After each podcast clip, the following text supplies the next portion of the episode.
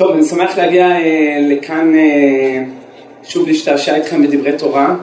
היום אנחנו נפתח באיזה מדרש, פרשת ויצא פרשת ס"ח, סימן ד', ואני כמעט בטוח שכולכם מכירים את המדרש הזה. מטרונה אחת שאלה את רבי יוסי בן חלפתא. רבי יוסי בן חלפתא היה אחד מהתנאים הקדושים, היה חסידה קדישה ופרישה, וראתה אותו איזה גויה אחת, מטרונה תמיד זה גויה, אישה חשובה אצל הגויים. והיא ראתה אותו ושאלה אותו לכמה ימים ברא הקדוש ברוך הוא את העולם. היא כמובן גויה, לא בטוח אם היא מאמינה או לא מאמינה, אבל שאלה אותו, אתם אומרים שהשם ברא את העולם? בכמה ימים ברא את העולם? אמר לה שישה ימים. כתוב כי ששת ימים עשה אדוני את השמיים ואת הארץ וביום השביעי שבת ויהי נפש. שישה ימים. אמרה לו נו יופי, שבראת את העולם שישה ימים ומה הוא עושה מאז? ברא, ברא, נגמר, שישה ימים עברו, מה הוא עושה מאז? אמר לה, מאותה שעה ואילך יושב ומזווק זיווגים. אני אף פעם לא הבנתי את המילה יושב, אני מאוד רגיש למילים. מה זה יושב ומזווק זיווגים? למה הקדוש ברוך הוא יש לו גוף שהוא צריך לשבת? כנראה שהכוונה יושב זה מתיישב בזה. לוקח לו זמן, זה לא משהו שהוא עושה את זה כלאחר יד, אתה איתה, איתו, הם איתם, הוא איתן, וככה הוא מסדר את זה ככה. אלא צריך, יש כאן איזה שיקול דעת, יש כאן איזה הפעלה של אה, שיקול דעת ומאזניים, לראות באמת מי מתאים למי, לא רק מבחינת טבע, טבעים שיש לאיש ולאישה, אלא גם מבחינת זכויות. כי חז"ל אומרים בדף ב' במסכת סוטה, כ"ב סנהדרין, אין מזווגים לו לאדם אלא כפי מעשיו. אז ככל שהוא יכשיר יותר את מעשיו בהיותו רווק, ככה הוא יקבל שידוך הרבה יותר טוב כשהוא אה, יבוא להתחתן, ולכאורה זה תימה עצומה, מה, מה זאת אומרת? אז השידוך משתנה לפי המעשים שלו? אז מה זה שאומרים בת פלוני לפלוני? אתה אומר זה משתנה, זה משתנה, זה מה שהוא אמר לה. אמר לה יושב ומזווק זיווגים פיתו של פלוני לפלוני, אשתו של פלוני לפלוני, מה הולך כאן במדרש? מילא ביתו של פלוני לפלוני, אשתו של פלוני לפלוני, כאן מדבר המדרש על שידוך שני, זאת אומרת שהבעל נפטר, ומי ייקח את אשתו? גם את זה הקדוש ברוך הוא מכריז בשמיים, עושה שידוכים גם לאלמנות, גם לגרושות, משרד שידוכים של הקדוש ברוך הוא עובד 24/7, וממונו של פלוני לפלוני. אז לא רק כאישה, לא רק אישה ראשונה, לא רק אישה שנייה, אלא גם ממון מי ייקח את הממון הזה, מי ייקח את הכסף, לכן זה נקרא זוזים שהם זזים מאחד לשני. אז ככל שאדם יהיה יותר ראוי, הוא יקבל אישה יותר ראויה לו. אז זה דבר שלוקח זמן, זה דבר שצריך להתיישב בו. זה לא משהו שאתה יכול אה, במחי יד לשדך. הרי זה מה שהגמרא אומרת, אמרה לו דאו מנוטה? זה אמרה לו המטרונה, מה זה הגדולה של האלוהים שלכם? שהוא מי שברא את העולם יושב ומזווק זיווגים? אמר אם קלה היא בעינייך, קשה היא לפני הקדוש ברוך הוא כמו קריעת ים סוף. מה זה נראה לך פשוט? חז"ל אומרים קשה זיווגו של אדם כמו קריעת ים סוף. אז למה היה קשה לקדוש ברוך הוא לקרוע את הים? אז הזוהר כותב בזוהר פרשת תרומה בדף ק"ע שהיה לו קשה לקרוע את הים. לא שלקדוש ברוך הוא יש משהו שקשה לו, אלא הם לא היו ראויים שיקרא להם את הים. עלה שר הים לפני הקדוש ברוך הוא ואמר הללו עובדי עבודה זרה, הללו עובדי עבודה זרה, הללו מגדלי בלורית, הללו מגדלי בלורית, הללו לא שומרים תורה ומצוות וגם אלו לא שומרים. מה ההבדל בין היהודים למצרים? למה את המצרים תטביע בים ואת היהודים תעביר אותם? אז uh, היה קשה להקדוש ברוך הוא כאילו מידת הדין לא נתנה לו לפתוח את הים והוא עקף את מידת הדין ובכל זאת פתח את הים ונתן להם לעבור. אז גם כך, מעיקר הדין לא ראוי לך בכלל למצוא אישה. לא ראוי לך בכלל למצוא את הכלה שלך. רק מה, זה קשה בעיני הקדוש ברוך הוא, ומה שהוא עושה, הגם שלא מגיע הוא נותן. איך כתוב שם בפסוק, בית והון נחלת אבות, ומהשם אישה משכלת. הקדוש ברוך הוא זה שנותן אישה, זה גמרא במסכת אה, אה, מועד קטן בדף י"ח. הקדוש ברוך הוא נותן את האישה. אז אה, מהשם אישה משכלת, אישה שהיא חכמה, כמו שהגמרא אומרת במנחות פ"א עמוד ב', וילך יואב תקוע, ויקח לו אישה חכמה. אומרת הגמרא ודאי אישה חכמה. למה ייקח לו אישה טיפשה? בוודאי אדם מעדיף אישה חכמה, אומרת הגמרא, אישה חכמה שהייתה מתקוע, למה תקוע הזה היה שייך לשבט אשר, ושבט אשר היה להם שמן, טובל בשמן רגלו, וממילא כולם נהיו חכמים שמה. אבל אתה רואה שצריך זכות לקבל, לקבל באמת אישה חכמה. מה עשתה זו כדי לזלזל בהקדוש ברוך הוא חס ושלום ולהראות לרבי יוסי בן חלפתא שגם היא כזאת חכמה? היה לה אלף עבדים, היה לה אלף שפחות, לקחה את זה, אמרה, תשמע, בלונדי, אתה עם הבלונדה, אתה ג'ינג'י עם הג'ינג'ית, אתה איתה גבוה עם הגבוהה, נמוך עם הגבוהה, טה טה טה טה טה טה טה טה טה, עשתה ביניהם שידוכים, וחז"ל מספרים לנו בבוקר, כולם קמו עם פנסים בעיניים, ההוא קם מרט לעצמו את השיער, אחד אלף עבדים. אמרה ללית אלוה כאלוהוכון, אין אלוה כמו האלוה שלכם. יפה אמרת, אמת היא תורתכון, התורה שלכם אמת.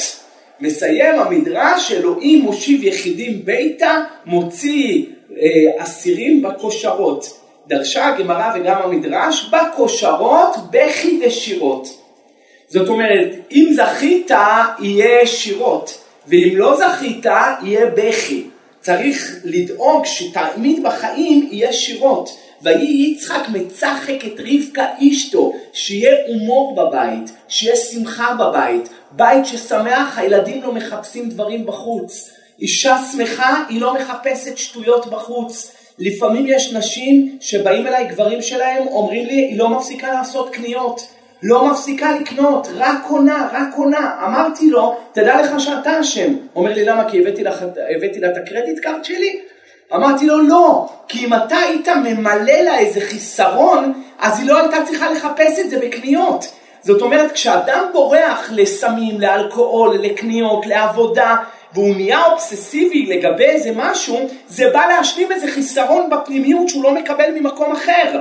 אם הבעל היה עוטף אותה באהבה ונותן לה את מה שהיא צריכה, ואישה צריכה תמיד להרגיש נאהבת, תמיד היא צריכה להרגיש נחשקת, צריך לשלוח לה באמצע היום I love you, צריך לשלוח לה הודעה I miss you, כל הזמן היא צריכה להרגיש, גם היא יש לה את העבודה שלה, תכף, היא לא תחשוב שהיא מלכה ורק אנחנו עבדים. לא, גם היא צריכה לעבוד. זה קופריישן, זה מפעל של שתיים. זה כמו שהיה פעם אה, אה, יונה אחת שהכנף הימני שלה היה שבור. והיונה השנייה, הכנף השמאלי שלה היה שבור, ובא הזאב לטרוף אותם. זאת מנסה לעוף, לא מצליחה, זאת מנסה לעוף, לא מצליחה. אמרה לה אחת לשנייה, תשמעי, אנחנו לא מצליחות לעוף, אוטוטו הוא בא טורף את שתינו. בוא נתחבק ביחד, תנפנפי בימין, אני מנפנפת בשמאל, ונעלה למעלה. וככה אומר המדרש, אם אדם, גבר, יודע את התפקיד שלו, והיא יודעת את התפקיד שלה, אז הם יכולים לעלות למעלה ויהיה שירות ולא יהיה בכי.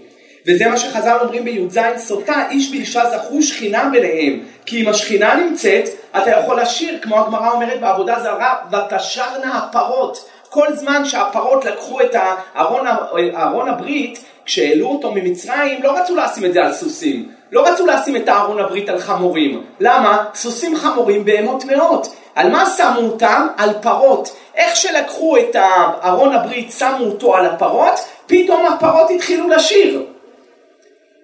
עשו שירים, לא יודע איזה שירים, כתוב שם השיר הוא להשם שיר חדש, נפלאות עשה, התחילו לשיר, הפרות. רק הורידו מהם את הארון, מיד מו, ותגענה כבראשונה. חזרו לגאות. מה למדת מכאן? ששכינה עליך, או שכינה נמצאת בסביבתך, איש ואישה זכו, שכינה ביניהם, אז יש שירות. יש שירות. אבל כשאין, אז יש בכי. אבל הבכי הרבה פעמים הוא קשה מאוד. ורוב האנשים, רוב האנשים בעולם סובלים, סובלים בנישואים שלהם, שונאים את הבת זוג שלהם, או שונאת את הבן זוג שלה. זה נדיר מאוד למצוא מערכות יחסים פוריות, הדדיות, מפרגנות. הרבה פעמים, כמו שהיה לי איזה אחד, אמרתי לו, מה שלום אשתך שתחיה? אמר לי, אשתך שתחיה. אתה מבין? יש גם כאלה אנשים שהם סובלים ויש להם צער מהמערכת יחסים שלהם. למה? בגלל שהם לא, הם לא לא כאלה, לא כאלה אה, עבדו על עצמם. איך אנחנו נגיע למצב שלא יהיה בכי בכלל, יהיה רק שירות? זו השאלה. אני שואל אתכם, מה ראתה המטרונה הזאת? אה? מה היא ראתה? האלוהים שלכם אמת, התורה שלכם אמת, כל מה שאתם אומרים אמת. מה היא ראתה המטרונה הזאת שהיא כל כך התלהבה? בסך הכל היא ראתה שהקדוש ברוך הוא שטחן יותר טוב ממנה. הוא עושה שידוכים ומחזיק את השידוכים, והיא עושה שידוכים, והשידוכים אפילו לילה אחד לא הצליחו להחזיק. אז ממה היא התלהבה כל כך? על מה היה כל ה big deal של, ה, של המטרונה שהתלהבה מזה? היא אמרה, תגיד לי רגע, אלף שידוכים עשיתי, מאה מתוך אלף לא היה מחזיק מעמד? אה? לא מאה מתוך אלף, עשר מתוך אלף לא הייתי פוגעת? הרי גם כשאתה ממלא לוטו ואתה בוחר מספרים, אז לא הצלחת שישה מספרים, שבעה, לא יודע כמה מספרים בוחרים שם. כמה מספרים בוחרים? שש מספרים? לא יודע. אבל אחד הצלחת, אז פגעת. יכול להיות אלף שידוכים יש לי, אני לא בטוח אם זה היה בדיוק אלף או זה מספר מוגזם, אבל זה הרעיון. אלף שידוכים יש לי ואפילו שידוך אחד אני לא הצלחתי? מה הבינה המטרונה הזאת? שזה לא שהקדוש ברוך הוא עושה שידוכים ועוזב אותם. הוא מחזיק אותם את השידוך הזה כל יום. ועכשיו זה ברור לי למה היא פתחה עם השאלה, מה עושה הקדוש ברוך הוא מיום שברא את העולם? למה את, מה, מה, מה, את בכלל שואלת כמה, כמה זמן השם השם ברא את העולם? היא שאלה אותו כמה זמן השם ברא את העולם, זה היה, זה היה ההכנה שלה, הפתיחה שלה. כמה זמן השם ברא את העולם? מה זה קשור? תגידי, שאלי אותו מה הוא עושה, תשאלי את רבי חוסי בלחלתה מה עושה השם מאז שברא את העולם? היא הקדימה, מה היא הקדימה? כמה זמן השם ברא את העולם? שישה ימים. עכשיו, אנחנו יודעים שהעולם לא יכול להתקיים אם לא מחדש בכל יום בטובו מעשה בראשית. זאת אומרת, העולם זה לא הוא ברא אותו והלך. הוא ברא אותו ומחיה אותו ונותן לו כוח כל רגע להתקיים. ורגע אחד שאורו יתברך לו יזרח על העולם, העולם קלה, העולם נאבד. אז כל רגע זה יצר את העולם וכל רגע מחיה אותו. וזה בדיוק מה שהיה עם שידוכים באותו מדרש. מה היא הבינה אותה מטרונה? שהקדוש ברוך הוא לא רק משדך את השידוך והולך, הוא מחזיק אותם, ואם הוא לא יחזיק אותם ביחד יהיה טרור. הוא חושב אחרת עם הראש, היא חושבת עם הרגש אמוציונליות. אתה רואה שאם לא, אם לא הקדוש ברוך הוא מחזיק אותם ביחד, זה לא ילך. זה מה שהבינה אותה מטרונה, ולכן היא קלטה והודתה לתורה ואמרה אין כמו התורה, אין, אם הקדוש ברוך הוא לא מחזיק את הבית, הבית מתפרק. אז מכאן אתה לומד, קודם כל, זה הקדמה, ומכאן אתה לומד כמה אתה צריך להעריך קודם כל את חיי הנישואים ביהדות. אל תגיד לי, אבל אתה רואה הרבה גויים שנשואים גם. מה, הקדוש ברוך הוא מחזיק את הגויים ביחד? חילונים שנשואים, אז הוא מחזיק אותם ביחד? זה אני הכי אוהב את השאלות המטופשות האלה ששואלים אותי אם זה, אז מה תעשה עם חילונים? אז אני לא רוצה להגיד לכם מה שיש לי אצל חילונים וגויים, כמה סיפורים באים אליי על בגידות, שקרים, חוסר אמון, היעלמות. אומר לה אני עובד בלילה, עובד עליה. והיא אומרת אני צריכה ללכת משמרות, אני צריכה זה, אתם יודעים כמה סיפורים יש לי? להחזיק בעל ואישה ויהיה רק שירות ולא יהיה בכי? אם אתה רב עם אשתך פעם בשבוע זה כבר יותר מדי. ולפעמים אנשים לא מפסיקים לריב עם אנשים שלהם. ואתה חושב שאתה תצליח לתקן אותה, אתה לא תצליח, והיא חושבת שהיא תצליח לתקן אותך, זה לא ילך. כל ההערות האלה זה לא ילך. כבר אמרת לה אלף פעם, אלף פעם אמרת לה, אני לא אוהב את האוכל ככה, והיא תמשיך להכין את זה ככה, אז למה אתה תמשיך להגיד לה את זה בפעם האלף ואחד לעורר עוד מריבה? אתה מבין שזה לא ילך. גם היא אותו דבר, זה לא ילך. אז מה הבן אדם צריך להבין? קודם כל תבין, אל תעשה ביקורות. אל תהיה לנו פה אה, מבקר המדינה. קודם כל תנסה להבין שכדי לתקן את השני, הדבר הראשון זה קודם כל דוגמה אישית. accept, accept, she's the best for me. זה קודם כל דבר ראשון, תקבל את מה שיש לך. אחרי שאתה קיבלת את זה, אז uh, אתה יכול להבין עכשיו אולי איכשהו אתה תתקן את המערכת יחסים שלך. איך זה עובד? עשו סקר, כמה זוגות מתגרשים? כמה אחוזים מהזוגות מתגרשים היום? בטח לא 90 אחוז. הגעת, לאן הגעת? 60 או, אז עד לא מזמן זה היה 50 אחוז, היום אחוזי הגירושים עולים, אני מדבר בקרב כל העולם כולו, לא רק, ב, לא רק ב, אצל היהודים. מתוך החמישים שנשארו, בדקו כמה מהם מעידים שהם מאושרים. כמה מאושרים? כמה מאושרים? מה זה אף אחד לא מאושר? מה עשית את העולם הזה גיהינום? מה זה אף אחד? לא, יש גם נשים טובות, מה? אני רואה פה אנשים סובלים טילים לאנשים שלהם. אף אחד, שלוש אחוז, אני מבין שגמרתם את ה... איך אמרו שלוש המקומות הכי מסוכנים בעולם? אחד הרי ההימאליה, שתיים הרי האברסט, שלוש הרי את מקודשת לי. אז אה, אנשים לא, כנראה, כנראה, כנראה הגיעו להבנה שהחיי נישואין ביחד זה לא כזה ורוד. זה לא כזה ורוד, אבל השאלה למה הגעת למסקנה כזאת? למה באמת זה לא כזה ורוד ולמה אי אפשר להביא את הגן עדן לעולם הזה כמו שאני הרבה תמיד פעמים אומר שהשם לא צריך להרוג אותך כדי לקחת אותך לגן עדן יכול להביא לך את גן עדן לפה וברגע שיש לך את הפרטנר הנכון ורוב הפעמים הפרטנרים הם נכונים רק החשיבה ההדרכה היא שגויה ולכן הוא רב איתה, היא רבה איתו, כל אחד קורע את, ה, את, ה, את השמיכה על הצד שלו, ואז ממילא זה הכל נופל והוא סובל והיא סובלת ונגזר עליו ככה מאסר עולם. ואחר כך מישהו שואל אותי אם אשתו ביחד איתו בגן עדן, אמרתי לו שיש זוהר מפורש בפרשת וישלח קס"ז, כותב הזוהר שאשתו שלח לך, זוהר כותב שמה שאשתו ביחד איתו בגן עדן, אז הוא בא ואומר לי אז איזה גן עדן זה? אם אשתי ביחד איתי, אמרתי לו אז מי אתה רוצה את חמתך? הוא אומר לי זה כף הקלע אם חמתי נמצאת איתי ביחד בגן עדן. השאלה באמת כמה מאושרים? 12 וחצי אחוז הגיעו לזה, שזה רבע מהזוגות. אז יש לך 100 אחוז מתחתנים, 50 אחוז גירושים. החמישים שנשארו, רבע מהם מעידים שהם שמחים ומאושרים. רבע. זה גם עוד מדרגה. אתם אמרתם 3 אחוז. כנראה 12 וחצי. כמה? אה? בלי ברכה אחרונה. זהו, אולי מחיי המתים ברכה אחרונה. אה, כמה אמרו את זה מפחד? כי האישה הייתה לאדם ששאלו אותם. בטח אני שמח. יכול להיות, יכול להיות. אבל מה ש... מאיפה הבעיה מתחילה? נתנו לזוגות לכתוב אה, מה זה אהבה. אז הוא כתב על הדף מה זה אהבה, והיא כתבה מה זה על הדף מה זה אהבה. ואתה פותח את, ה, את, ה, את הפתקים וכל אחד מגדיר את זה משהו אחר. וברגע שההגדרה היא לא זהה, אז בהכרח שכל, בהכרח שיהיה מריבות. כי בוא תכתוב לי בבקשה מה בשבילך הבעל האולטימטיבי. ואת תכתבי לי מה זה האישה האולטימטיבית. אתה מרגיש בעצמך, אני הבעל הכי טוב. אני לומד, אני עוזר, אני מנקה, אני לוקח את הילדים, אני עושה... ומה אם בשביל הבעל האולטימטיבי? אחד שמפרגן לי, אחד שמרוויל לי, אחד... בואנה, אתה לא מבין שהרשימות הן לא... אין קורלציה בין הרשימות. הוא כתב מלפפונים, היא כתבה אבוקדו.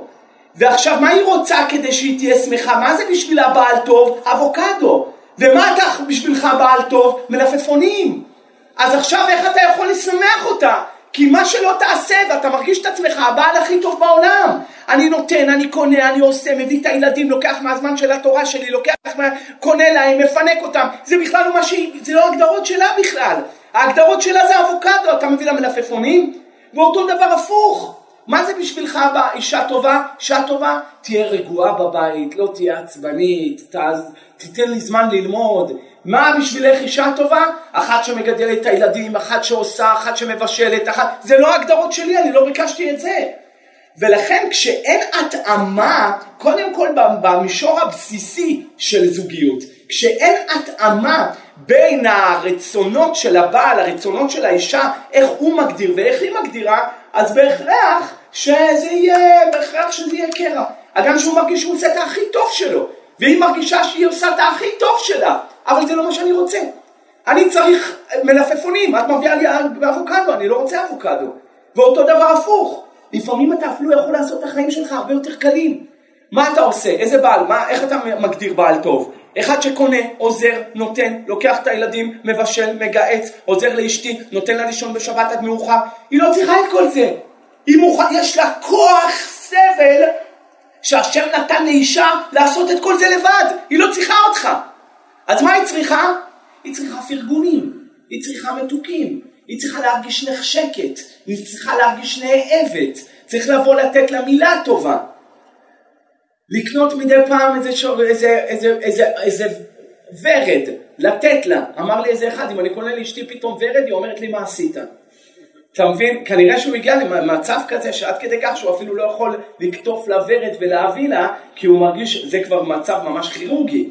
על כל פנים, מה שאתה לומד מכאן, שאם אתה רוצה, קודם כל, זה אותו דבר עובד עם שותפים, אותו דבר עובד עם ילדים, זה מערכות יחסים, יחסי אנוש בין בני אדם. אתה רוצה to please, to please the other person, אתה רוצה לשמח אותו, אתה חייב קודם כל להיכנס לראש שלו. אל תביא לי מה שאתה היית רוצה, תביא לי מה שהוא צריך לקבל. זה כמו ילדים, אנשים מנסים לחנך את הילדים ובסוף שוברים אותם. אתם יודעים כמה ילדים נשברו? לא בגלל שהילדים רעים, בגלל שההורים סתומים. לא, לא יודעים לחנך את הילדים. אז הוא מנסה לחנך את הילדים לפי השקפת עולמו, וזה לא נכון. אתה צריך להיכנס לראש של הילד ולחנך את הילד לפי השקפת עולמו של הילד, איך ילד חושב, לא איך אבא חושב. בדיוק אותו דבר אתה צריך להיכנס לראש של האישה, איך היא חושבת, לא איך אתה חושב, מה היא מצפה ממני. וכשבן אדם באמת מגיע להשגות כאלה ולהבנות כאלה, הוא יכול להגיע לה, לה, לאהבה עצומה שהולכת ומתעצמת עם הזמן, כי האישה מבינה אותי ואני מבין אותה, אין, אין בכי אצלנו, יש רק שירות. הייתי אצל הרב אה, ראש ישיבת חיים ברלין בניו יורק, מדבר איתכם לפני 20 שנה בערך, והייתי אצלו בבית, והוא הזמין אותי לשבת. הרב משה אהרון שכטר, עליו השלום, נפטר לפני פחות מחצי שנה. והגעתי אצלו לבית, ואז זה היה בדיוק אה, תקופה של הסאמר, אז כל הישיבה נסעה לוודריץ', להרים, לקמפ. אז הוא הזמין אותי לאכול אצלו בבית שלו. טוב, אז הגעתי אליו, הוא היה שולחן ארוך, אשתו רבנית זקנה כבר, ישבה בקצה, והוא ישב בקצה והביא הרבה תלמידים מימין ומשמאל. טוב, שרים וזה, מה שהיה מיוחד בעיניי בכל, בכל הביקור הזה, שכל הביקור אני שמתי לב איך הוא מדבר עם אשתו דרך העיניים. כל, כל הביקור אני מסתכל על העיניים שלו, על הקשר עין בינו לבין אשתו, והוא מדבר איתה, והם מדברים. אתה לא מאמין.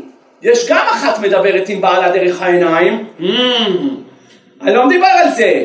אתה רואה איזה, היה סיפור להבדיל, משהו אחר, בין הבבא סאלי לבין הבן שלו, רבי מאיר אבוחצירא. שפעם רבי מאיר אבוחצירא אה, נסע לבבא סאלי, התיישב על ידו, לא אמרו מילה. הוא מסתכל עליו, ואתה... טוב, וקם והלך. אתה מבין? יש אנשים שהגיעו, אני כבר לא מדבר על קשר טלפתי וכל מיני דברים על טבעיים, כמו אצל הבבא סאלי ואצל, אה, ואצל רבי מאיר הבן שלו. אני כבר מדבר על דברים הרבה יותר basic. אחרי שנים שאתה כבר מכיר את אשתך, אתה צריך כבר להבין כל, כל עפעף שלה, כל מילה, כל, כל מבט שלה, מה הוא אומר. הגעת לכזו מדרגה, אתה רוצה בכלל להגיע לכזו מדרגה, או שלא מעניין אותך בכלל להגיע לכזו מדרגה. תבין איזה עוצמה היה להם שהם היו מדברים דרך העיניים. זה בעיניי דבר עצום, עצום ועצום וגדול. בכל מקרה, כשאנחנו רוצים באמת להפוך את הבכי לשירות, או שלא יהיה בכי בכלל, אז uh, צריך, uh, צריך שלושה סיבות. אז דבר ראשון, כדי שבאמת, שהחיים שלנו באמת יהיו הרבה יותר טובים ויהיה הרבה יותר שלום בית, אז יש שלושה סיבות למה בן אדם נמאס, ב, ב, נמאס בזוגיות שלו. דבר ראשון, הוא לא יכול לסבול מישהו שחושב אחרת ממנו. אנשים שבאים לשמוע דרשות, אז אתה אוהב אותם. למה? זה אנשים דיאנה, אנש, מה שנקרא, אנשי שלומנו, אנש, זה שלנו. ברגע שהוא יגיד לך, תשמע, אני בכלל אה, בעד ארץ ישראל ומדינת ישראל ואני בעד אה, ציונים ואני בעד המדינה ואני בעד זה, פתאום אתה רואה שהנטולי קרתא תופסים ממנו, תופסים ממנו מרחק. אלה שהם נטולי קרתא, למה? זה לא אנש כבר, פתאום הוא משהו אחר. ובין ספרדים ואשכנזים, ובין חילונים לדתיים, ובתוך הדתיים יש חרדים ויש דתיים לאומיים, ובתוך החרדים יש קבוצות של כל מיני חסידויות למיניהם. כל אחד צריך לשים את עצמו באיזה משבצת כדי להגדיר את עצמו מי אני, מה אני, מי האנשים שלי. את האנשים שלך אתה אוהב, אבל כשאתה עכשיו פתאום נפגש עם אנשים אחרים, יש לך פחות אמפתיה אליהם, פחות סימפתיה, אתה פחות אוהב אותם. למה? לא יכול לסבול מישהו שחושב אחרת ממני. עכשיו זה הדבר הראשון שיש בינך לבין אשתך, שהיא חושבת אחרת ממך. גבר ואישה לא קרב זה אל זה. היא חושבת אחרת, הראש שלה עובד אחרת, ואצל הגבר הראש שלו עובד אחרת. אם אתה תנסה לאחד ביניהם, אתה תמצא פיצוץ. לא סתם המטרונה התרגשה, כי היא הבינה שהקדוש ברוך הוא מייחד ביניהם, בין, אה, בין שתי uh, creatures שחושבים completely different way. in completely different way, איך שהוא חושב איך חושבת. זה הדבר ראשון, קשה לנו להתרגל למישהו שחושב אחרת מאיתנו. אז זה הבעיה הראשונה בשלום בית. בעיה שנייה, לא סובל התחייבויות. אדם אוהב התחייבויות? אף אחד לא אוהב להתחייב. חוזר לבית מהעבודה, הילדים שלך הרגו אותי. אה, הילדים שלי הרגו אותך. רגע, מה אני עשיתי אותם לבד? מה, אני כבשת דולי? איך אני עשיתי אותם לבד בדיוק? הילדים שלך הרגו אותי, שיגעו אותי, גמרו אותי, מה עשו לי כל היום? אז מה, אז את לא יכולה לחייך? בעלך בא הביתה, את לא תחייכי? יש הרבה נשים שהבעל בא הביתה, האישה בטלפון, ויש כאלה, אם היית סופר את השעות אוויר שיש לה, יא, אתה לא מאמין לכמויות של הטלפון שיש לה, כמה היא מדברת, אתה אף פעם לא מצליח להשיג אותה, למה היא כל הזמן בממתינה. מדברת בטלפון, איך שהיא מדברת בטלפון, אתה שואל, היא באה, רואה אותך, אה, כן, אז מה את אומרת? עושה לו ככה עם הידיים, בוא, הנה האוכל שלך, תאכל, יאללה, לכל תשליכון אותו, הנה בוא, הנה תאכל. בעלך נכנס לבית, לא תסגרי את הטלפון בשבילו? ואני אומר לכם, עם ילדים זה הכי קטסטרופה.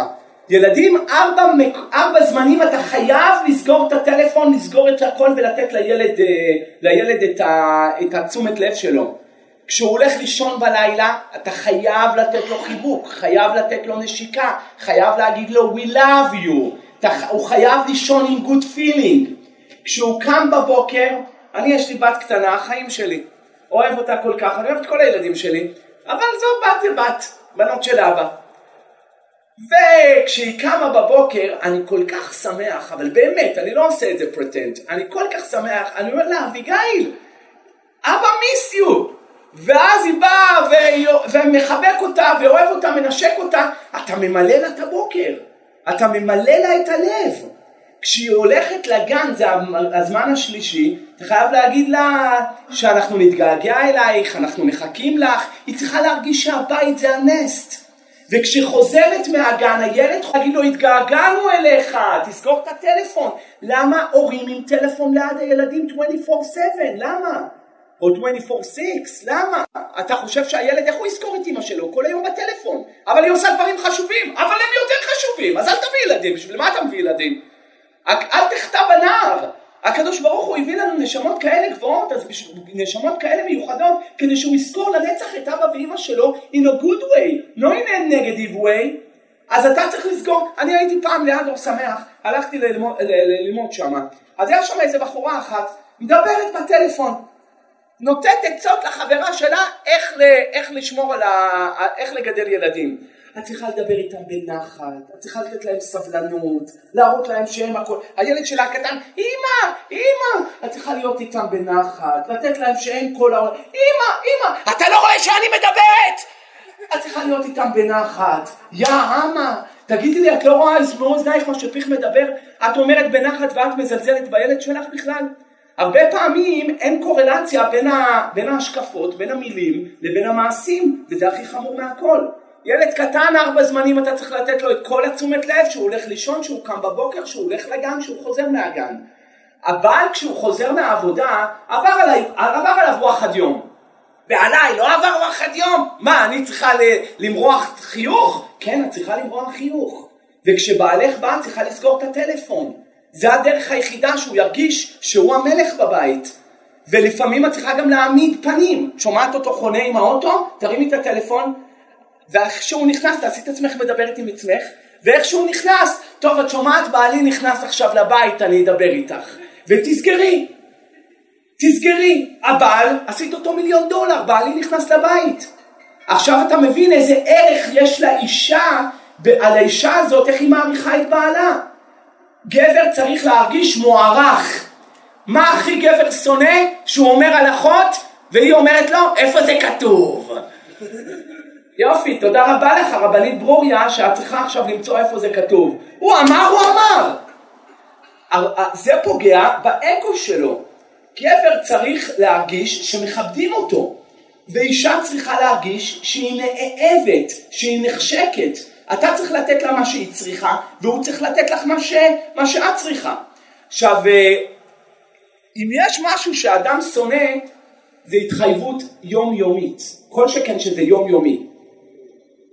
בא אליי איזה מישהו, אומר לי, תשמע, אתה יכול, אה, אתה יכול להוריד את הסל הזה בסוקולוב 34? יחכה לך איזה חבר שלי שמה, אני אתן לך, אתה, הוא יחכה לך, אתה תוריד לו את הסל? מה יש בסל? סתם בגדים, אין סמים או משהו. בגדים. טוב, אני גם ככה נוסע לשם, אני אוריד לו את זה. אתה מוריד לו את זה. למחרת הוא בא אליך, אומר לך, תודה רבה על ההובלה אתמול. שמע, אתה יכול להוריד לו גם את הסל הזה לסוקולוב 34, גם ככה זה על הדרך שלך, כן? אז אני אומר לו, בסדר, נו. והתחיל קצת להציק לי. אבל אני מביא לו את זה. למחרת הוא אומר לי, אה, 34, אה? סוקולוב. אז פתאום כבר מתחיל לעצבן אותי. למה מתחיל לעצבן אותך? זה על הדרך שלך, אתה לא סוחב את זה, עשית טובה לבן אדם, גמלו אותך, מה מעצבן אותך? ההוא תפס עליי טרמפ, אני פראייר. ההוא יותר מדי. כשזה התחייבות יומיומית, מתחיל לעצבן אותך. אצל אישה, כשאתה, יש לך התחייבות יומיומית אליה, פתאום הלב שלך נהיה גס בה. הרבה אנשים אמרו לי שהם יכולים לעשות חסד עם כל האנשים בבית כנסת, אבל בבית שלהם לא מסוגלים לעשות שום חסד. למה? לא יכול אדם לסבול, נהיה הלב שלו גס באשתו. הוא נכנס לבית, איך שהוא נכנס לבית, אשתו עם הטלפון, מדברת, מדברת, מדברת, אחרי זה סוגרת, צועקת עליו, הילדים שלך עשו, אז מה, אז מה את רוצה ממני? אז מה אני אשם? הילדים שלי שיגעו אותך, אני לא שיגעתי אותך, אז תחייכי. אני לא שחקנית, אני לא יודעת, מה אתה רוצה שאני אמרח אה, אה, חיוך על הפרצוף שלי? כן, אני רוצה שתמרחי חיוך על הפרצוף שלך.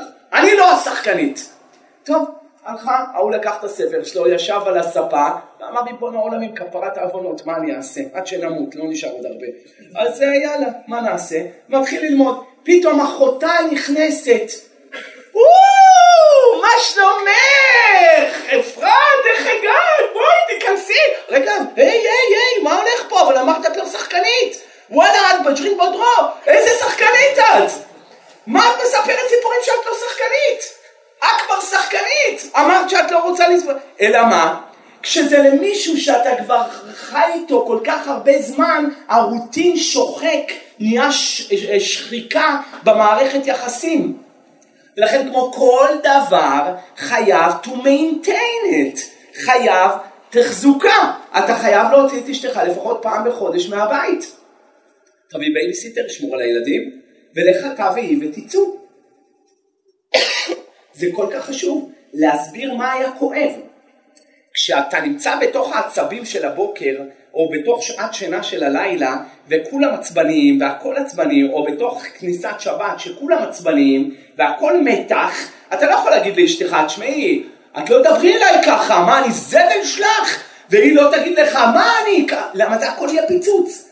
אתה תשתוק, החכם יחריש בעת ההיא. אבל כשאתה יוצא איתה בראש חודש, ואתה קנית לה איזה טבעת, איזה משהו, מתנה ככה שעיר המשתלח לעזאזל, מה שנקרא מים אחרונים חובה, הבאת לה איזה משהו, והיא נרגעה קצת, לקחת אותה גם פה לטמפה 54, אני יודע לאיפה לקחת אותה, לקחת אותה, קונים לה, ותגיד לה, תשמעי, זוכרת אה, יום שישי האחרון, ממש פגע בי, אני אגיד לך את האמת, אני מעביר, הכל מחול וזה, והתפללתי עלייך ואני הבעיה, אבל זה היה מה זה לא במקום. באת, צעקת עליי ליד הילדים, מה הילדים יגידו? שאמא צועקת על אבא?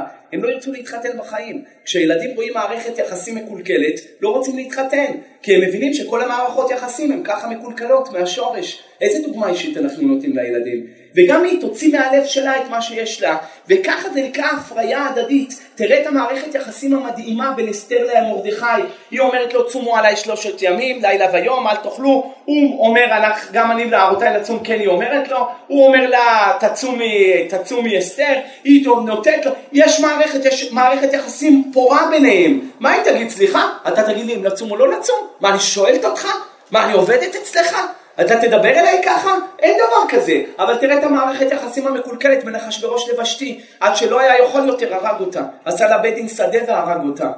אז כשאתה מבין שאיש ואישה it's one creature ויקרא שמם אדם, לא שמו אדם, לא שמה אדם, שמם אדם, אדם זה יצור עם, עם ארבע ידיים וארבע רגליים, זה one unit. היד הזאת, חתיכת היד הזאת, אז היד הזאת עכשיו מה תגיד? I will take revenge והיא תחתוך את היד השנייה?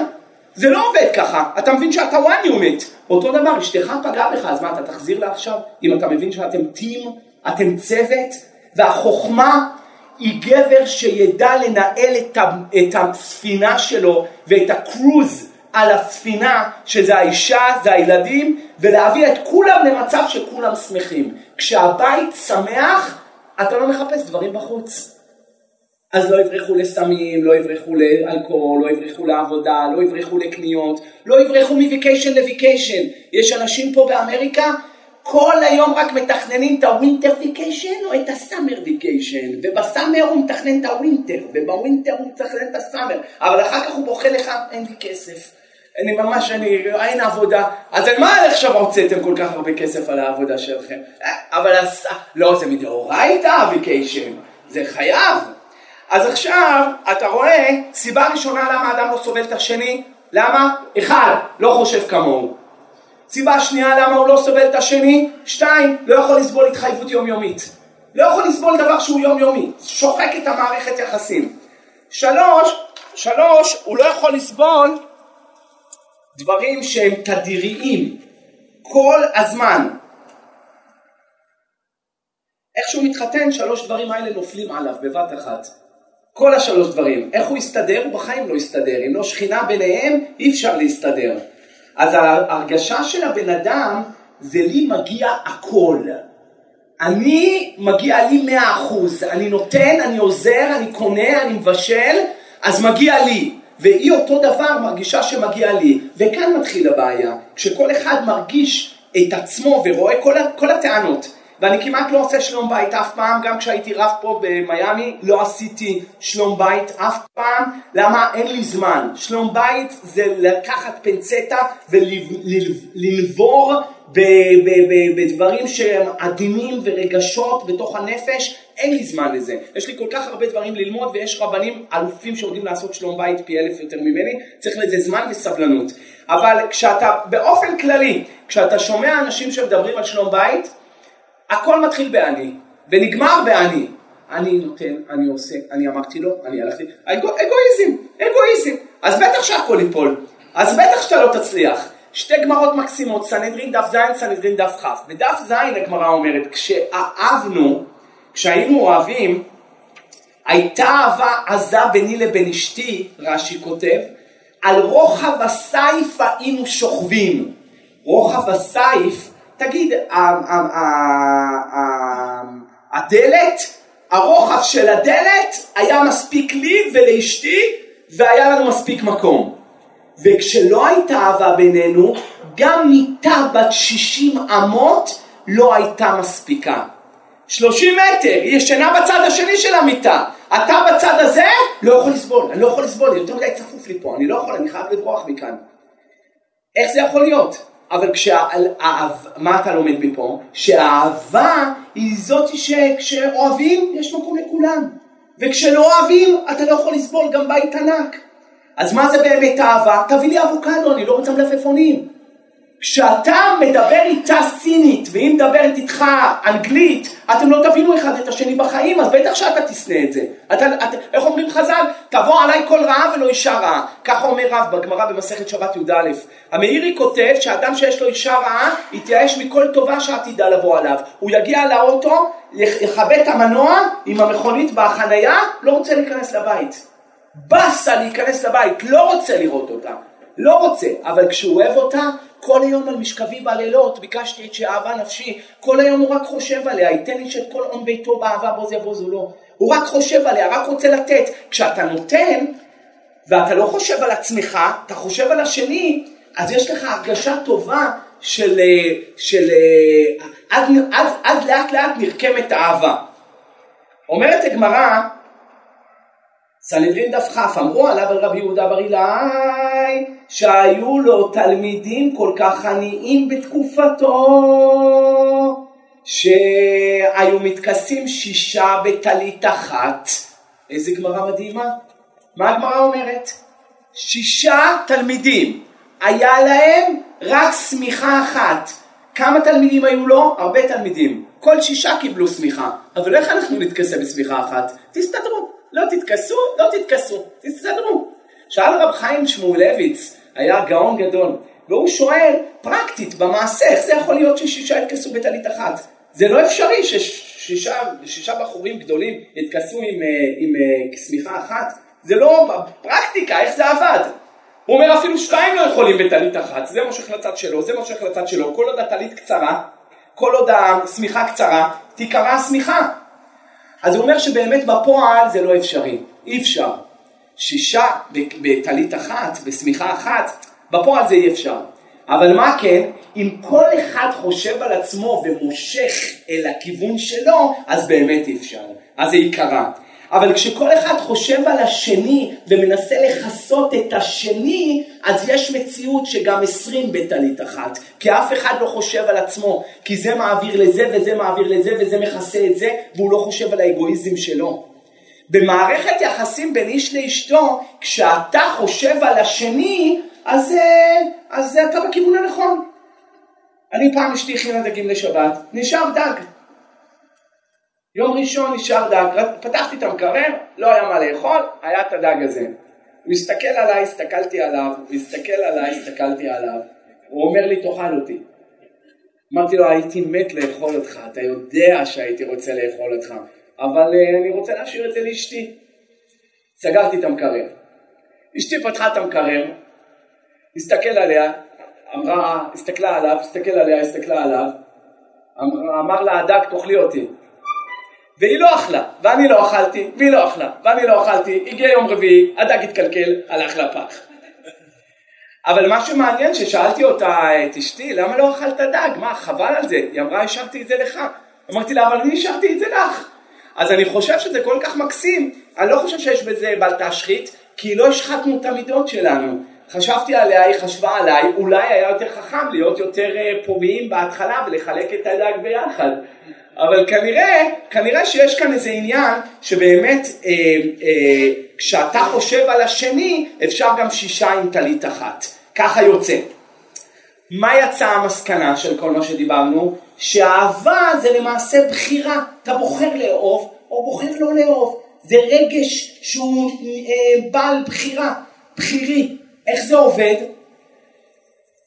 המנהל מתקשר מהתלמוד תורה, בוא קח את הבן שלך, שיגע אותנו, כבר uh, עשה טוטואים על המורה, לקח, הדליק את הזנב של החתולות עם, uh, עם uh, זה, עם uh, מצית, בוא תקח את הילד שלך.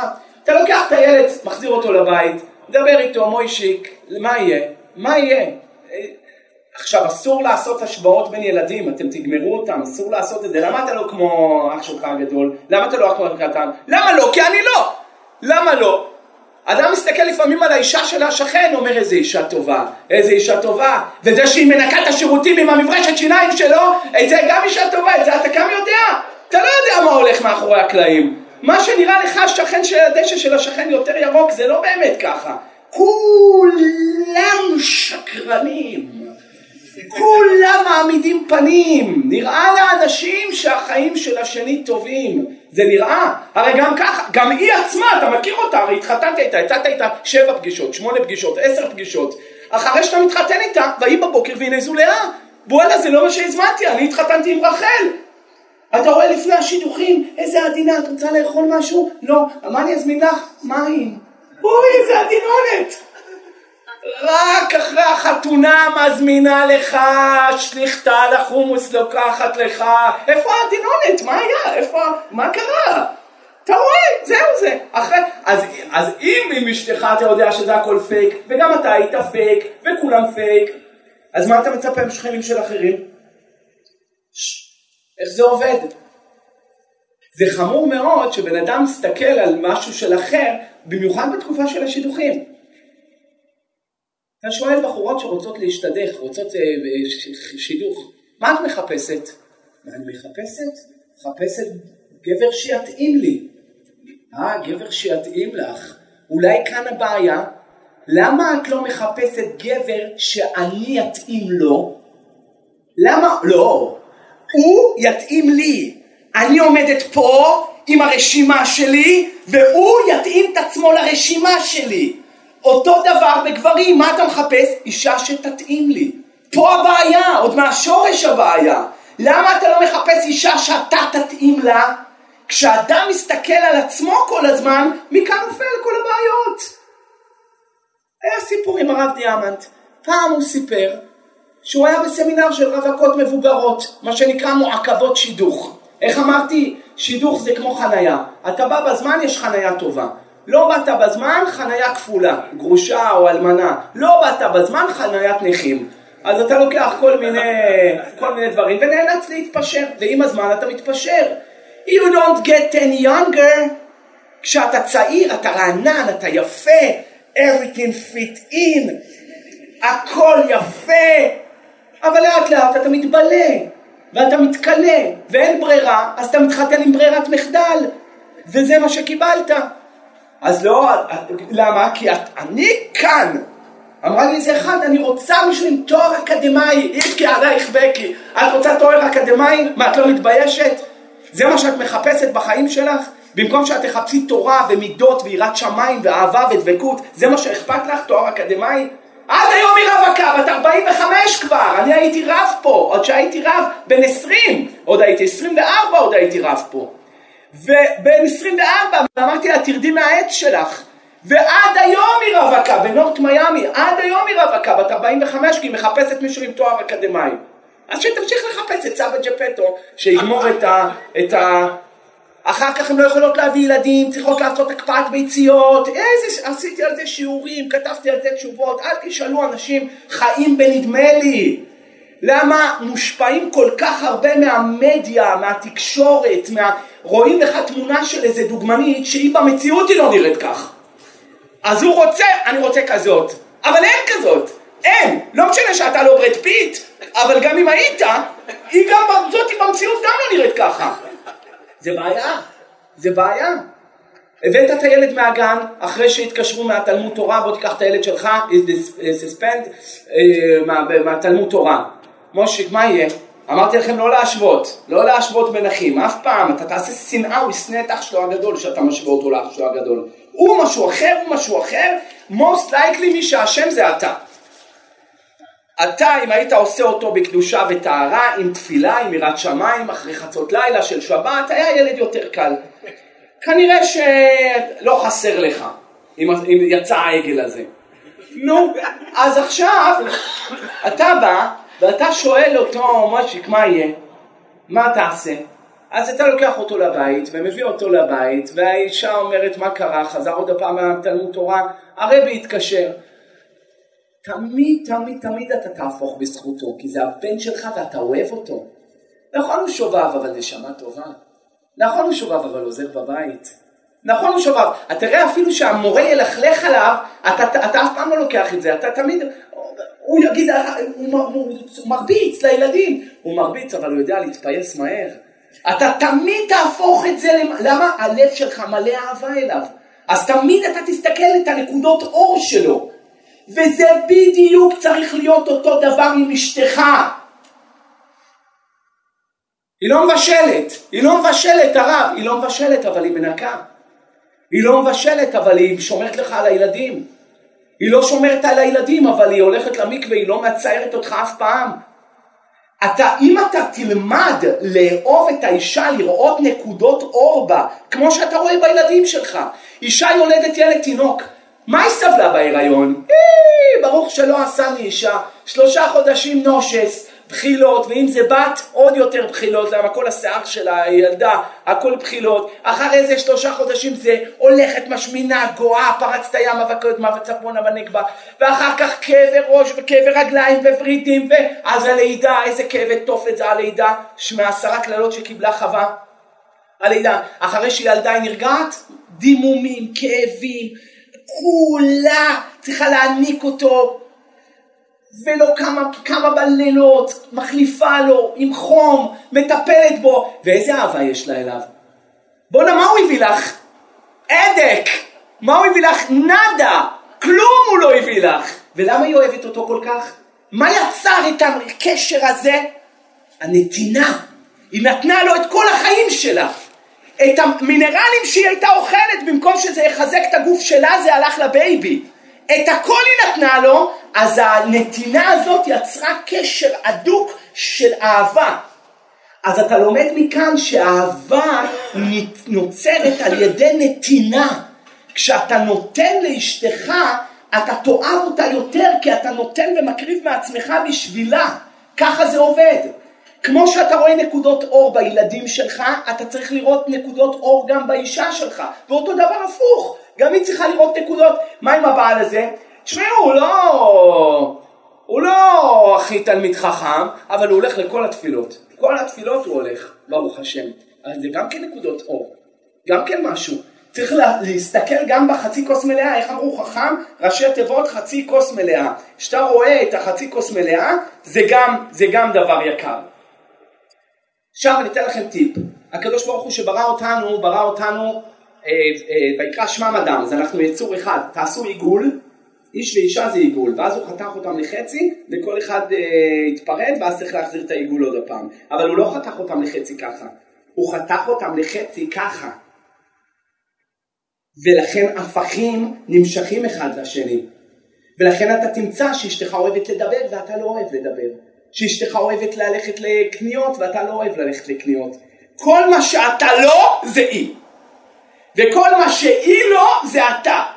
אז איך אנחנו אמורים? לא עדיף, לא עדיף להיות רווק, חי כמו פרפר, חופשי ומאושר. לא היה איזה שיר כזה מהסדרה אחת? היה פעם כזה אחד. אז לא עדיף? אני חושב שזה הכי עדיף בעולם. מה, בשביל מה להתחתן? מה, בשביל ילדים? אמרו כבר כמה חילונים, לא צריך להתחתן בשביל ילדים. אז למה? אתה מבין שזה השלמות שלך. כשאתה מתעדן, מה זה איש ואישה זכו שכינה ביניהם? מה זה זכו? זיככו את עצמם. אם הוא זיכך את עצמו וחושב עליה, והיא חושבת עליו, והיא כבר לא חושבת על עצמה, אז ממילא זכו, אז שכינה ביניהם, לכן זה נקרא גן עדן, לא נכנסים לשם רק מי שעידן את עצמו ומרגיש את השני במבט. האישה באה ואומר לה, בעלך מה שלומך? אומרת לי, אומרת לו, כואב לי הראש. או! אז הוא אומר לה, כואב לך הראש, תקחי אדוויל. איזה גאון הדור אתה! איך היא לא חשבה על הסולושין הזה? אתה אומר לה, תקחי אדוויל. איזה גאון. מה זה פרופסור בפקולטה אתה? טוב שיש אותך בעולם, איך היינו יודעים שמי שלא כואב לו הראש ייקח אדוויל? מה היא רוצה? היא רוצה צומי. כואב לך הראש? די. מה, אני אכין לך את קוקו? היא רוצה יחס, היא רוצה יחס. אותו דבר ילדים. ביחסי אנוש, ככל שאדם יותר אינטלקטואלי רמת איי-קיו אינטליגנציה רגשית גבוהה, הוא יכול לקלוט את השני בין המילים. אבל כשאתה גס וחושב על עצמך ואגואיסט, אפילו מול העיניים יגידו לך אתה לא תראה את זה. אתה צריך להיות, למה התורה מדקדקת איתנו, למה אמר הדברים, היה אומר והדברים, ולמה אמר, אתה רואה כל התורה מלמדת אותך לשים לב לניואנסים קטנים, אתה תשים לב ניואנסים באותיות קטנות ברבנו חננאל, אחר כך אתה תשים לב לאותיות קטנות ודפוסי התנהגות אצל אשתך, אותות מצוקה עמומים שהיית צריך לראות אותם לפני שהם יצאו על פני השטח, הכל אתה צריך ללמוד להרגיש את השני, זה לא יבוא אם אתה לא תלמד תורה ותזכך את עצמך. וגם אין מצב של זכו שכינה ביניהם אם אתה לא תלמד תורה. ואם היא לא תלך ותמעט את עצמה. לכי ומעטי את עצמך. מה זה מעטי את עצמך? כלפי בעלך. לפעמים את לא, את לא חייבת להיות מאן דאמר. מי את חושבת עצמך? שאת חושבת שאת תהיי מאן דאמר? את לא מאן דאמר. וגם הוא, זה לא הורדות ידיים, משחקים יותר חזק. ואני אתן לכם טיפ, והטיפ הזה, אני אומר לכם, יעשה לכם מהפכה בשלום בית. אתה צריך לדעת מה הכי חשוב לאשתך. ואשתך צריכה לדעת what you all about, what's your נציג שלך, מה, מי אתה, מה אתה. אני אומר לכם, אחרי איזה חודש, חודשיים, שלוש שנה, אתה כבר מכיר את אשתך. אנחנו כבר נשואים יותר משנה, אתה מכיר את אשתך. אשתך מכירה אותך. איך אומר הגאון מווילנה? על כולם אתה יכול לעבוד מי אתה. חוץ מעל הקדוש ברוך הוא ועל אשתך. הוא יודע את הכל וגם היא יודעת בדיוק מי אתה. אז כשאתה מבין מה הכי חשוב לה ואתה שומר את זה והיא מבינה מה הכי חשוב לך, כאן פתאום אתם תראו מהפכה בשלום בית. אני אתן לכם דוגמה כדי שתבינו איך זה עובד. יש אנשים אוהבים לראות את המונדיאל, לראות את המשחק, לראות את מסי, בועט בכדור.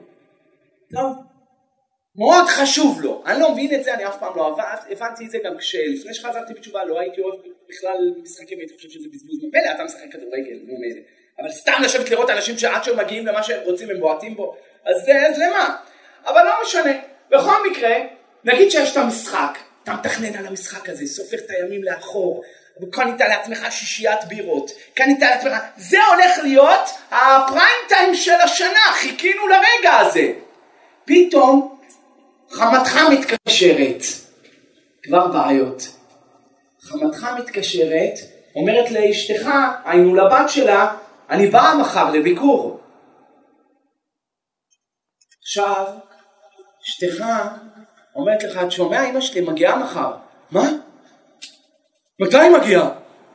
היא מגיעה בחמש. מה? מה פתאום? חמש זה המשחק! עכשיו, אז מה אתה רוצה? אמא שלי, מה, אני אגיד לה לא לבוא? היא רוצה לבוא עם האחיות, הם יבואו, מה אכפת לך? לא יבואו! אני אבעט לה בראש! אני לא מסכים לזה! זה לא יקרה! אישה מטומטמת, מה תגיד? תתחיל להילחם איתו. זה אימא שלי והיא תבוא לפה ולא מתאים לך, אתה תלך! זה אחר... חבל שאין צחקות, זה, זה הבעיה. זה הבעיה. ברוך אתה אדוני, אלוהינו מלך העולם, שהכל נהיה מדברו.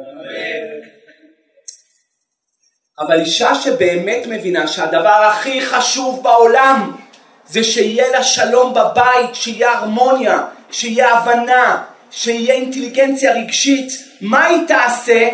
תתקשר לאימא שלה ותגיד, אימא, הכי חשוב לבעלי זה המשחק הזה מחר. הוא חיכה לו הרבה זמן, תעשי טובה, תבואי אליי בבוקר. תעשי טובה, תבואי אליי למחרת, תעשי טובה, בואי נדחה את זה לפעם אחרת. עכשיו, כשאשתי עשתה את זה, איך אני מת עליה. תראה מה זה, היא שומרת מה שחשוב לי. אני אוהב אותה הכי בעולם. איזה קל יהיה לי לתת לה עכשיו? בואנה, אכפת לה, אכפת לה מהרגשות שלי. אכפת לה מה חשוב לי. אז עכשיו לא יהיה לי בעיה לתת לה בחזרה. אני אתן לה בחזרה. אותו דבר הפוך, אשתך מאוד מאוד חשוב לה עכשיו ללכת עם חברות לאיזה סוף שבוע במלון. ואתה יודע, אתה תצטרך להתמודד עם כל הילדים, עם כל הבלגן, עם כל ההכנות לשבת, הכל בעצמך, אבל זה מאוד חשוב לה. ואני אין לי כוח לזה, אבל זה חשוב לה. אתה שומר על מה שחשוב לה, ואתה סובל, זה השקעה בטוחה שאחר כך יחזור לך וישמרו מה שחשוב לך. ככה אתה יכול למשוך עם אישה 70 שנה, 80 שנה, אין בכי, רק שירות, רק שירות. וכשהיא תיפטר מהעולם חלק ממך ימות יחד איתה. לא כמו כאלה ששמחות שהבעל שלהם מת. היה גם אחת כזאת, היה לי, איפה שההורים שלי גרים, איזה אחת כל הזמן תשעה באב, בפורים תשעה באב, כל הזמן פרצוף שלה תשעה באב. לא ידעתי מה יש לה. הלכתי לארצות הברית, חזרתי אחרי איזה חמש שנים, הגעתי לשם, פתאום אני רואה את הבחורה הזאת. עושה פנים, שמחה, צוחקת, מסדרת בבית כנסת הסלטים של סעודה שלישית, מבסוטה. אמרתי להם, מה קרה לה? אמרו לי, בעלה מת. הוא היה מנוול שהיה קומל, עושה את הפרח נובל, שבר אותה. מת, שמחה. כשאדם יודע שאשתי היא שומרת את הכי חשוב לי, זה האסנס שלי בחיים, אשתי יודעת שהדבר הכי חשוב לי בחיים זה הזמן. היא מכירה אותי upside down אשתי כבר. והיא יודעת שמה שהכי חשוב לי בעולם זה פשוט לשבת ללמוד ואין לי זמן, לכתוב שיעורים זה לוקח המון זמן, לכתוב שאלות תשובות בהלכה זה לוקח המון זמן, אין לי זמן, אין לי זמן, אני כל הזמן מסביב לעצמי, כל הזמן בלחץ, בגלל זה high cholesterol, כל הזמן אני בלחץ, לכתוב, לספק עוד חומר, זה מאוד מאוד קשה. זה קל מאוד לבוא לתת ברכות ו... ולהגיד איזה דבר תורה מאיזה אלון שקראת ולברוח. אבל לעשות שיעור רציני עם מהלכים, זה מסובך, זה עבודה, זה עבודה. בוא אני אראה לך מי זה תלמיד חכם, מי זה חרטא. בוא אני אגיד לך מי זה. מי שיבוא אליך שכל הש... ש... כל הדרשות שלו נגמר ומתחיל בסגולות. וסיפורים. אין לו שום בשר. לא הלכה, לא אגדה, לא פלפול, לא חילוקים, לא כלום, הכל זה, מראים אותו הולך לכותל, אחרי זה מראים אותו הולך לכאן, מראים אותו עושה כאן, הולך לניחום אבלים, עושים, כל הווידאוים ביוטיוב, הכל זה חכי בלש, הכל חכי בלש, אתה רוצה לראות מי זה תלמיד חכם, תראה לי ספר הלכה שהוא כותב. הייתי בניו יורק, אמרו לי יש את הרב פלוני אלמוני, בוא תראה איזה חכם, כבר כתב איזה עשרים ספרים, אמרתי איך יכול להיות, לא שמעתי עליו, תביאו לי ספרים שלו, כל הספרים שלו חיבר וניקט בחסדי השם יתברך פלוני אלמוני. לקח מהרב חידה, שם חידוש של הרב חידה, שם חידוש של הזה, שם כלום לא שלו. אבל הוא חיבר וליקט. אתה מבין מה זה? ואנשים, עמות, הולכים אחרי התור אשר לא יועילו ולא יצילו. לזה אתה קורא תלמיד חכם? או לזה אתה קורא תחפושת? אה, למה אתה קורא לזה? בושה, תראה לאן הגעת, לאיזה דור איום ונורא, שלא יודעים להבחין מי באמת תלמיד חכם שעמל על התורה ומי שבאמת הוא כולו זה רעש וצלצולים. זה נורא ואיום. נו, אז אשתי יודעת הכי חשוב לי זה הזמן שלי. אתה יודע שכל בין הזמנים היא לוקחת את הילדים לבד, מוציאה אותם לגן חיות, מוציאה אותם לפארק, מוציאה אותם, כל החברות שלה באות עם הבעלים שלהם, ורק היא מסכנה באה לבד, ובעלה, איפה בעלך? בבית. איפה בעלך? בבית מדרש. איפה בעלך? היא לבד. והיא אומרת לי שזה משפיל אותה, זה מעליב אותה, אבל היא עושה את זה במסירות נפש כדי שאני אשב ואני אלמד. ואני מאוד מעריך אותה כי היא שומרת על שלי. היא שומרת, זה המשחק כדורגל במשל שהבאתי, היא שומרת עליו, אז לי יהיה הרבה יותר קל לתת לה בחזרה כשהיא תצטרך משהו. וכשהיא תצטרך גם אני אשמור על שלה, גם אם זה יעליב אותי וישפיל אותי ויהיה לי קשה ויעשה לי ביטול תורה, אבל זה מה שחשוב לה, אני שומר על שלה והיא שומרת על שלי. אז מכאן יוצא שאני מתחתן כדי לתת, וככל שתיתן יותר, אתה תקבל יותר. אשתך יושבת, אתה אומר לה, בוליסה, את רוצה אני אעשה לך אה, כוס תה? פתאום היא לא רגילה. אני עושה לעצמי כוס תה, אני אעשה לך גם? פתאום מה? וואו, כן, למה לא? תעשה לי כוס תה. למחרת אתה תראה שהיא תעשה לעצמה כוס תה, תשאל אותך גם. איך זה יכול להיות? מה קרה? זה מדבק. זה מדבק. אנרגיות שליליות מדבקות ואנרגיות חיוביות מדבקות. כשאתה תהיה נחמד לילדים, פתאום אתה תראה שהילדים יהיו נחמדים אחד לשני. אתה תהיה נחמד לאישה, פתאום אתה תראה איך זה חוזר אליך בבומרנג. אבל רוב הבעיות שיש לבני אדם בנישואים ו-experience talking זה על ה... אם היא עושה כל מה שהוא רוצה 90 אחוז. בין ה-90 ל-100 שם הבעיות. היא אישה מותק.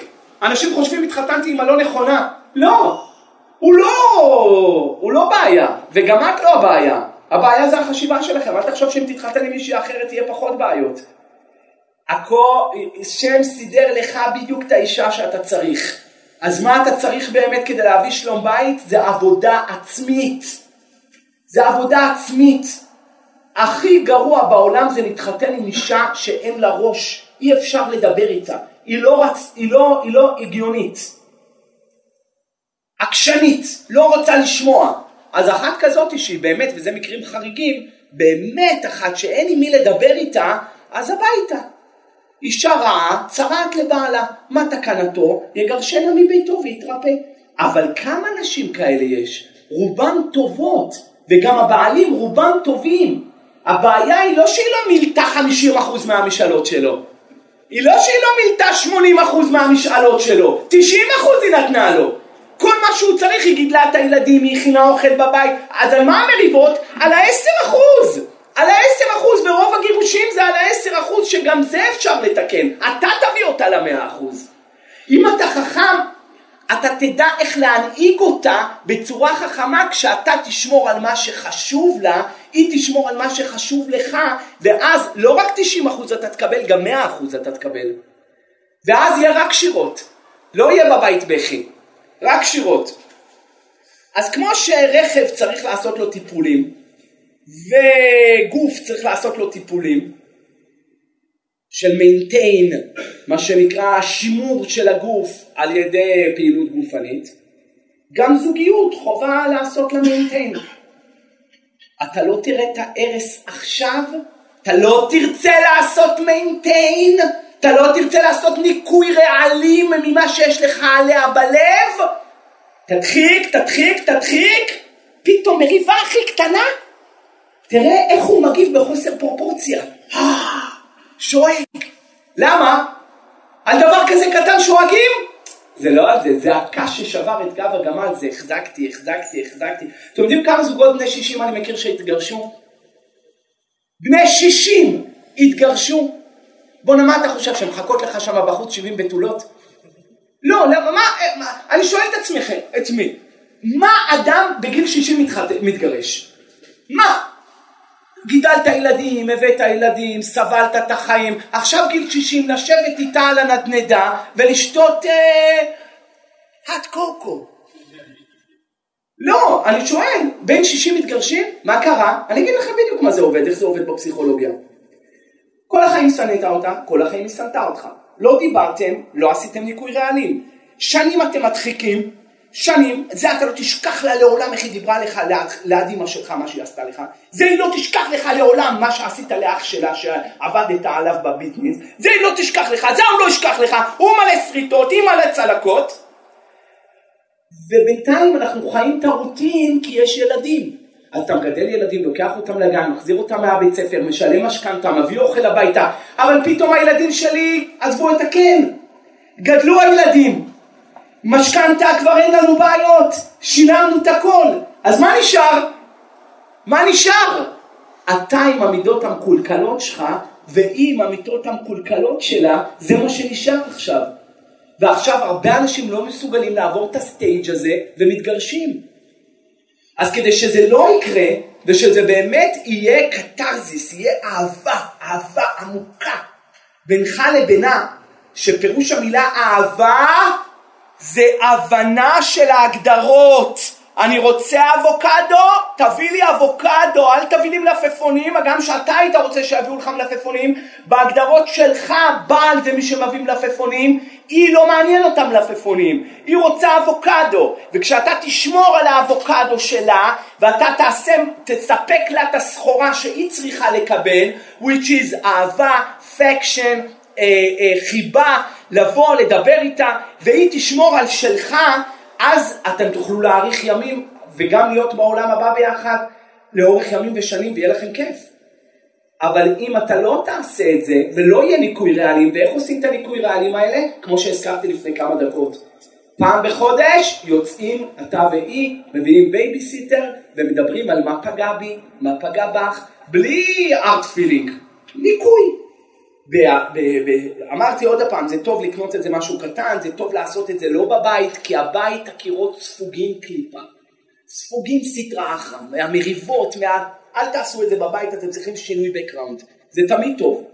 תוציא אותה למיאמי, תוציא אותה לבלארבורד, אהלק, תוציא אותה, תלכו ביחד לאור הלבנה, תוציא מה שיש לך מהלב.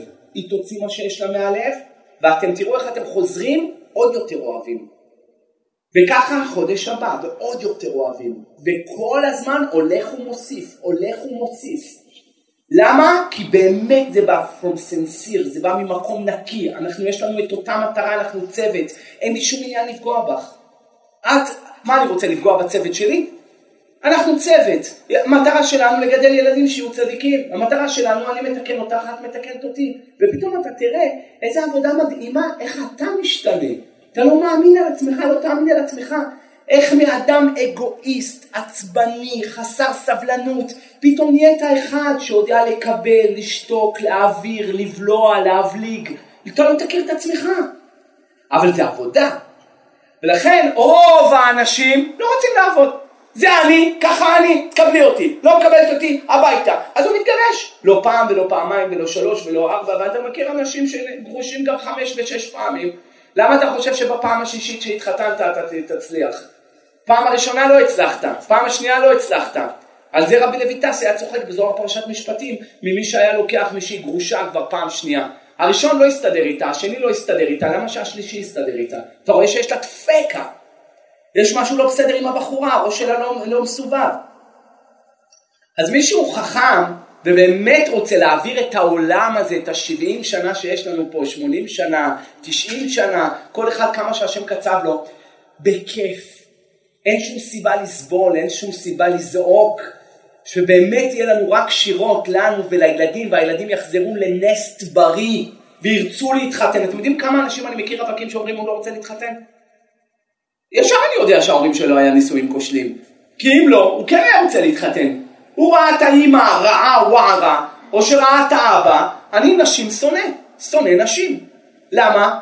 הנה אימא שלו הייתה מרביצה לו, הייתה, אז הוא לא סובל נשים, יש לו אגנסט נשים משהו. למה? הוא, הוא חווה את זה מילדותו. אתה אל תחטא בנער, יש לך ילדים קטנים, אתה תיתן להם דוגמה אישית של בית שמח, של בית מפנק, של בית אוהב, של בית מחבק. לא רק בארבע זמנים שהזכרתי, כשהוא הולך לישון, כשהוא קם בבוקר, כשהוא הולך לגן, כשהוא חוזר מהגן. אלא תמיד הוא ירגיש שאבא ואימא מחבקים אותי, אז גם הוא, המערכת יחסים שלו תהיה הרבה יותר טובה כשהוא יתחתן. אז מה היסוד של הכל? פתיחות, דיבור, הבנה ושמירה על הקווים אדומים שהם חשובים לי והיא אותו דבר שמירה על הקווים האדומים שחשובים לה ואתם תראו איך הבית הופך להיות לא מ-90% שהיא מספקת לך, 100% היא תספק לך. ויהיה לה כיף לתת לך גם 110%. כך, כך, אתה רוצה לטוס, תטוס, אתה רוצה ללכת לראות את המשחק, אל תראה את המשחק. אני מסכימה לך שאתה תקנה כרטיס ותטוס לראות את המשחק שידור חי. לא תאמין אפילו לאן אתה יכול להביא את אשתך. אבל זה שהיא בידר, ממורמרת, נובלת, זה אשמתך, אתה הבאת אותה לזה. ואותו דבר הפוך, אני מדבר בזכר, לשון זכר, אותו דבר הפוך.